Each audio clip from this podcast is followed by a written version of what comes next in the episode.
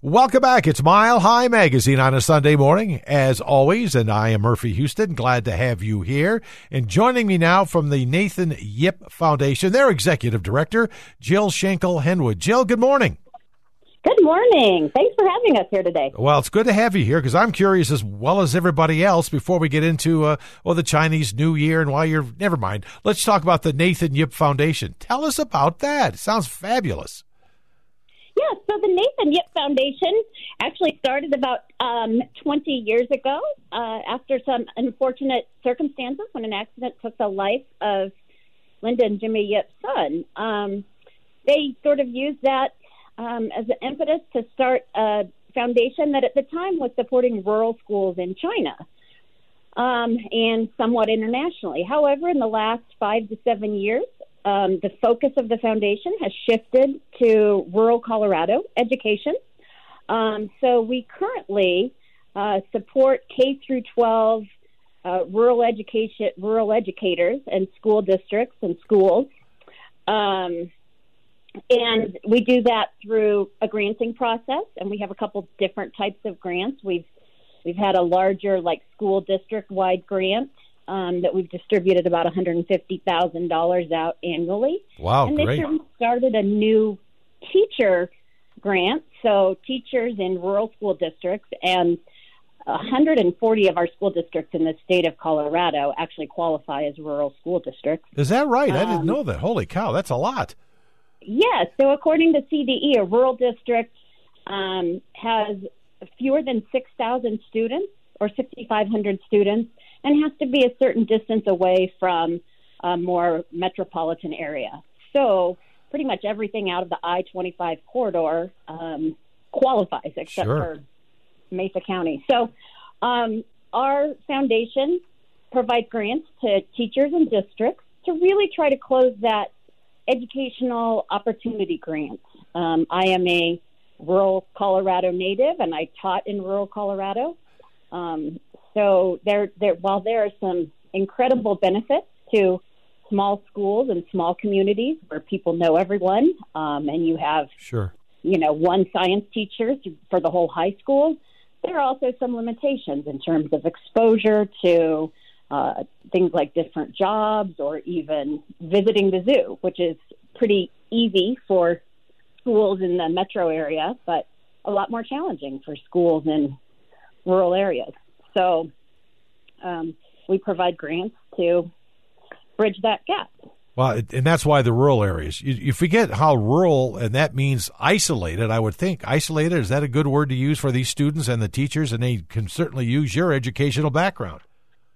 Oh, they certainly are. So we, you know, there are communities that are 50 miles from from another community, um, and oftentimes, you know, if you think about like Silverton, Colorado, if there's a lot of snow and the weather's bad, they can be um, just, you know, blocked off from other communities for quite some time. Right. Uh, but we have a we have a lot of those communities in Colorado uh, that that are miles away from other communities and are truly um, their own their own villages.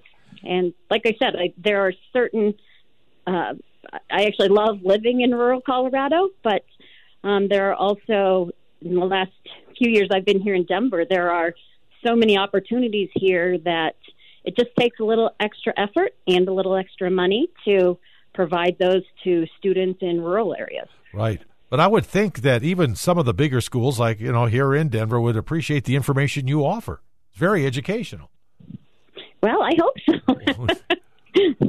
So what? Yeah. Is, do you deal at all with any bigger school districts? so, um, about five or six years ago, when we when the foundation shifted from funding in China, um, we did do some programs with um, the schools in the metro area. Um, and a lot of it was funding sort of organizations that worked within these schools, Book Trust. Um, we we actually started in the metro area doing a bus pass um, for students to get to schools of choice and things Sure. like that. Sure. Um, however, there there really is a need in rural Colorado, and there are um, a lot of opportunities and a lot of funding opportunities here in the metro area. I experienced that. I I came over and taught in Englewood for a few years, and I could not believe how well resourced financially the school was. We got a the teachers got a computer, an iPad. We just had a lot of resources at our fingertips that um, the rural districts I've been in do not have. Yeah, um, for various reasons. Sure. Oh, sure. They don't have the the money background, I'm sure, in the rural areas like we do in the metro areas. That's that's a They given. don't have the money background, the larger, um, you know, foundations and businesses that um, directly and indirectly support schools and the the school district foundations here in the metro area. Um, and they all things as simple as internet connectivity make Sure. a huge difference as well. Oh, I'll you know, bet. I I lived in Olathe and I taught there, and it wasn't until about uh, oh, it would have been about 2015 when when I could actually get reliable internet in my home, and that was bounced off my neighbor's house because they were in direct line of sight. So when you look, when you think about um, some of those gaps, obviously COVID sort of helped in some ways to close that um, gap. However, Sure. there are certainly places and homes that you're not connected online, and, and that in itself can be a disadvantage Oh, for sure, for for sure. a number of things. We're talking with uh, Jill Henwood, who is the uh, executive director of the Nathan Yip Foundation. Now, I know, Jill, the Nathan Yip Foundation typically puts on one of Denver's largest Chinese New Year celebrations. So this year you're doing something differently, and when's the event take place? Because I like to know that know that stuff myself. Yes. So our our Chinese New Year gala this year is on February fourth, Saturday, February fourth, and um, it is one of the largest um, events in the metro area. This year, our theme is a Chino Latino theme. So our um, gala chairs are Raul and Vivian Murciano, who um, are Cuban American, and they are bringing, you know, we're including that flair into our event. So we will have both Cuban American and Asian American food, as well as our entertainment will be the Colorado Mambo Orchestra. However, at the same time, we'll, we will retain all of the traditional components of our Lunar New Year celebration, which Sure. includes a salad toss and the traditional night market. And we have fantastic lion dancers. It's a youth troupe that just does an amazing job. Um, and of course, the silent auction and live auction with um, lots of different opportunities for some cultural experiences from Singapore dinners and Asian American dinners to um, we will have a salsa um, session where you can learn how to salsa dance and make salsa. So, one of the interesting things about the Nathan Yip Foundation is the community um, of supporters is really um, culturally diverse. So, it's a great, it, it provides a lot of um, unique opportunities at our event. Well, it sounds interesting. Explain more why the mix of the two cultures, Chino Latino theme. Why, why have you come up with that idea this year? Well, so a couple different reasons. First of all, our chairs um, bring that bring that enthusiasm to it, but additionally, um, our state, when we're looking at rural Colorado, we certainly have a lot of um, Hispanic and Latino influence, um, especially in many of our rural rural areas. Right. So we are hoping to sort of bring in um, a little bit of that flavor. Another focus this year will be um, helping our our our, our donors to see um, where in rural Colorado their funds are going. Oh, I that's a good idea. People always want to know where the money's going. They always want to know where the money's going, and I think also it's really important for folks in the metro area to get a sense of of just other areas of the state and other communities, um, and like how far away they are. Yeah, like you've explained to us today, how far they are, Eh, which is because we had, you know, we're in a big city, you don't think about that stuff, do we? In a big city. Well, you don't think about it in the big city, but we're we're faced with it every day in rural schools because everything seems to happen in Denver. So Yeah, that's true. I'll bet you do face that all the time. So the money's raised, like you'll raise a lot of money in this big event, right? The big uh, celebration coming up, the New Year celebration. And we're explain again, you probably have touched on it earlier in our conversation. So where are the funds going? They're going out in the rural areas, but for what educational levels? Where what education?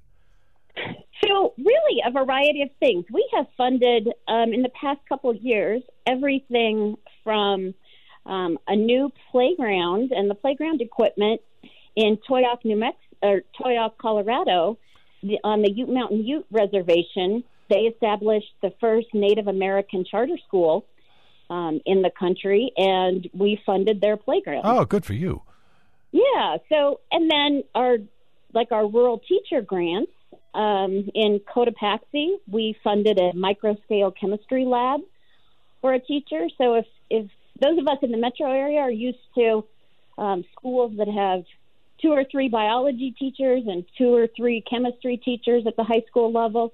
Well, in Cotopaxi, there's one teacher that teaches all of those subjects Wow. um, to the students there. So our funding helped her put together a, a chemistry lab so that it could be more hands-on and um, provide actually some of the substances and things so that they could Sure. test solutions and Yeah. identify identify the chemical makeup things that again when you have you know three or four teachers teaching the same thing and a classroom or two devoted to chemistry you can it's a little, easy, a little easier to have those things but Wow.